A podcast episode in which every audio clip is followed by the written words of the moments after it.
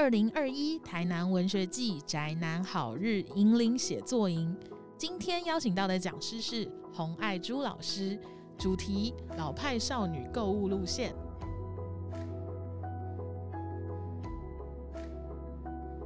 各位喜爱台南文学季的朋友，大家好，我是联合文学杂志活动专案副总监的美影。今天很高兴能够代替大家来访问我们今天邀请的嘉宾洪爱珠老师。那是不是先请爱珠老师跟大家打声招呼？大家好，我是洪爱珠。那这是我的第一本书，我有一本书叫《老派少女购物路线》，嗯，它是一本散文集，嗯，在今年四月出版。四月出版的散文集了，为什么取“老派少女”这么可爱的名字啊？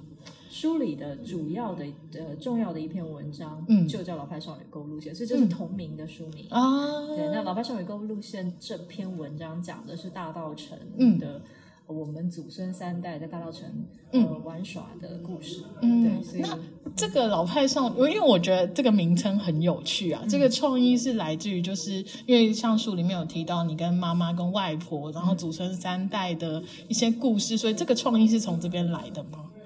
对，当时当时这个名字很重要，就是写文章还没写，名字已经几乎决定了。哦，就是对我那时候就我在几个呃文字上做就各种调换，嗯，但是老派名好像很早就有，然后路线也很早就有，所以老派路线是最早的，然后慢慢比方说是老派台妹吗？还是老派少女？还是老派？都会女子什么都有可能，她最后变成老派少女购物路线，但是最早出来的是老派跟路线，我觉得这也很很符合后来的发展。其实，呃，因为这个笔名爱珠真的是很平易近人哦。我们很少在看到，在这个这个年纪的作者会取这种爱啊、珠啊，类似这样的呃用字哦。所以很想知道为什么当时会用这个笔名，而且呃，这个爱珠这两个字跟呃你书名的老派少女是不是也有点关联，或是呃有没有什么故事可以跟大家分享一下？所以就想要问问你，为什么会有这样子的笔名呢？我之所以叫爱珠，这个是我已经用了很久的名字。我的本名因为解释起来很复杂，所以然后也我总觉得也跟我的样子人不太合适，所以我就想我要来取一个笔名。那以前工作的时候，大家都会，如果你看那种呃公司里头的电话分机，每个人都取了一个洋名字。那因为我坚持是不用任何洋名的，所以哪怕是在国外念书的时候，也是请嗯。外国人用我的中文的译音称呼我，所以，所以他们都叫我 Yujin，就叫我本名的一个翻译。那爱珠这个名字，我就回台湾之后，我大概工作都用这个名字，所以不用洋名，而反倒取一个我觉得特别特别土、特别在地的名字。如果你在呃泸州永联寺附近大喊一声爱珠的话，可能回头的人都是。超过七十岁的人，但是我觉得这名字很可爱啊，所以就就就用了这个名字。到了书写的时候，因为呃这个名字很接地气，所以也觉得可以用，所以就就继续用下来。嗯，哎，其实先前呢有提到说，呃，您开始书写的时机比较晚了，呃，也是也应该是近几年才开始有看在各大文学奖有看到你的投稿嘛？啊，很好奇是说。为什么会突然想要开始书写，或或者也不是突然，你可能想了很久，就是呃想要去做这件事情。那最近到底是一个什么样的契机，什么样的转变，让你有机会能够开始来呃做书写的这件事情？而且很特别的是，呃，我们看到虽然书名叫做《老派少女的购物路线》，但其实里面跟饮食有相当程度的关联性啊。也就是说，呃，作品里面有很大部分都在讲到呃家族饮食的。记忆等等的，那这个题目或是这个主题的定调到底是怎么来的呢？要不要跟大家分享一下？书写的契机是，呃，我妈妈生病，所以我妈妈大概二零一四，我妈二零一四年的时候生病，我就想我要我找一个创作形式来记录一下我跟我妈妈之间的生活。我跟我妈妈感情很好啊，所以觉得。我找一个形式来保留下来我们之间的故事，但没有想到是写作，所以有一点摸索中变成现在这个样子。所以我写的很晚，是因为我之前连想都没有想过，所以开始写了一篇文章一篇文章的把它写下来，就觉得啊，原来原来是是这样，可以变成这样的。嗯，所以我是契，如果要说契机的话，是是这样。那选择于以饮食的角度，我们家本来吃就对吃东西特别喜欢，就是说我特别爱吃的一个家庭。然后我跟我妈妈之间的联系也好多都跟饮食有关，所以很奇怪的是，我开始写作的时候，本来我可能也可以写别的，就是我跟我纯粹抒发感情的散文，但是。写来写去都会跟某一个饮食场景连接在一起。比如说，我想到我妈，我常常会想到她早上帮我们做早餐。嗯，清晨的时候，我妈会熬粥。我妈对做早餐这件事情有异常的执着，所以她会在清晨四五点的时候就帮我们起来弄一些什么皮蛋瘦肉粥，什么很一般妈妈，尤其是我妈妈又是职业妇女，一般妇女可能会觉得很麻烦的早餐。我常常想到我妈的时候，都想到我的童年厨房场景，就写来写去就写回食物上了。所以开始的时候，并不是说我下定决心要写饮食散文，不是这样，是觉得哎，怎么写来写去都连接到吃，那不妨就呃改成用饮食为主题，呃，把我印象中最深刻的生命里头比较深刻的食物一样一样写下来。那都会通常连接到一个家族的吃餐桌的场景啊，或者是跟我妈的一点小故事，所以，嗯，所以是这样来的。好，我在阅读完这本书哦，我可以看得出来，其实你你很爱自己料理，很爱自己煮哈，可能跟妈妈跟外婆也都有关系。然后呃，里面也分享了很多很多很多的菜色，然后有一些卤肉啊，有一些呃，就是属于你们家族的味道。如果我现在只能让你选一道菜色的话，你会选什么分享给大家？因为其实，在阅读的过程当中，常常翻翻翻，就会觉得哦，那个煮菜。的情景好像就在我们眼前活灵活现，然后口水都会流下来。所以我想知道，如果只能让你选一道，你会选哪一道菜色来推荐给大家呢？好，我最喜欢的一道菜，你如果是书里面的话，因为我喜欢菜太多，你一时也答不出来。但是我如果是我书里面最喜欢的一道菜的话，应该是我们家的卤肉。然后哇，天哪！如那那如果玉藻玉藻我也很喜欢，但是如果是菜色我自己做的很多的话，就是书里面有一篇文章叫《卤肉之家》里面的那种呃台式的，然后我们家的风格的卤肉，对，这是我最喜欢的一道菜，因为它呃除了我们吃的很久，因为它是三代人从我外婆一路做到现在，我自己还在做这个菜，所以很有感情。除此之外。风味也很好，我外面吃到卤肉都不太一样，跟家里的会不太一样。那所以我们家里的就是清淡中有味，所以会，比如说我们炒了很多的红葱头，我们用了很多胡椒，但是我们反而不用那些香辛料卤包，所以卤起来是一个香味很重，然后可以可是可以吃到，呃，有有很不错的香味，但是可以吃到猪肉原味的一道菜，非常下饭。所以这是我的一个一个一个还魂菜，我们家里的。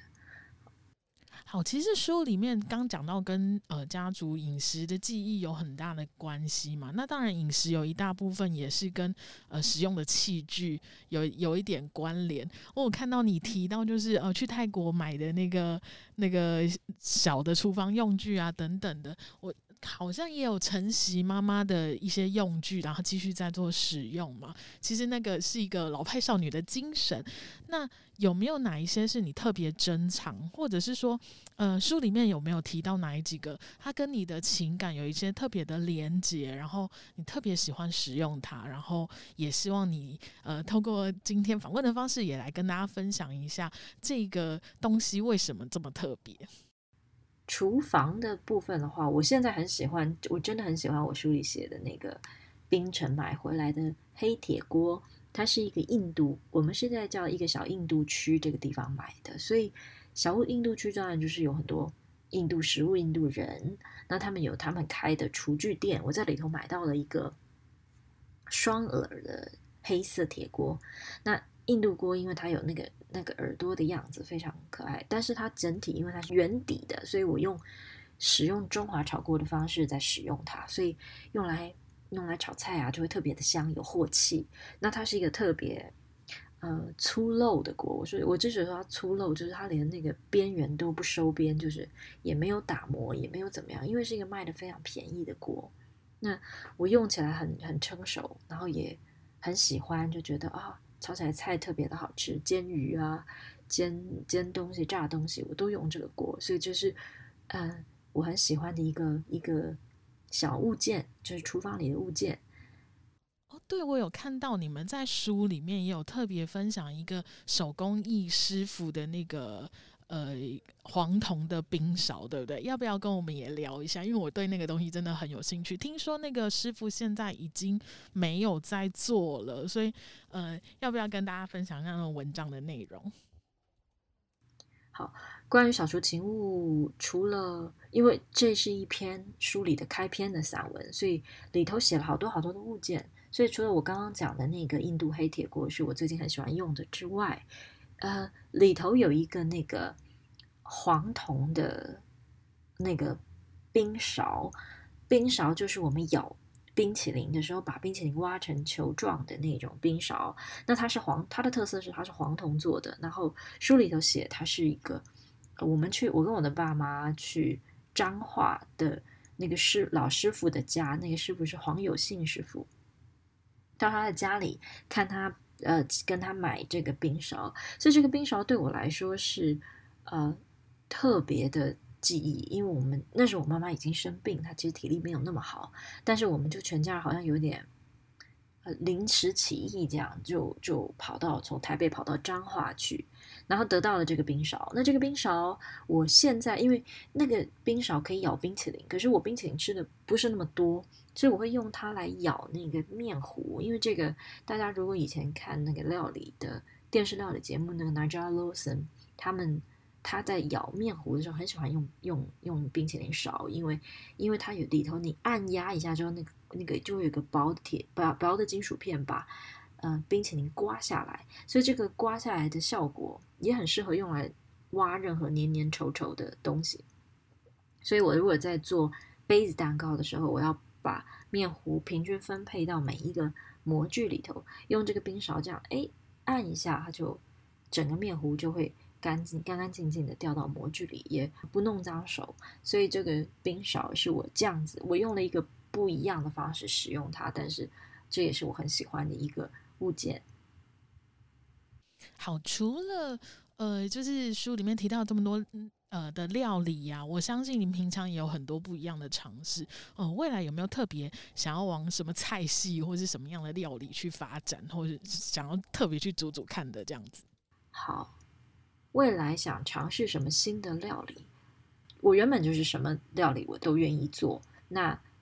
之前呢，我花了很大力气都在。复刻我家的台菜，就说我家里常做的菜，所以我把我家的炒米粉我也复刻了一下，白斩鸡啊，然后稻米啊这些这些啊台台菜，还有就像玉藻这种老菜，我也都试着做了一，就是都做了一次，然后不止一次，常常那就做到觉得自己可以掌握了这个技术。那接下来我还有一些，我有一些菜，比如说像上海菜。我很喜欢吃，可是我它不是我的脉络里的食物，所以我就慢慢的也做一点，就是比如说做上海式的红烧肉，跟我们台式的红烧肉不大一样。然后有，比如说我会做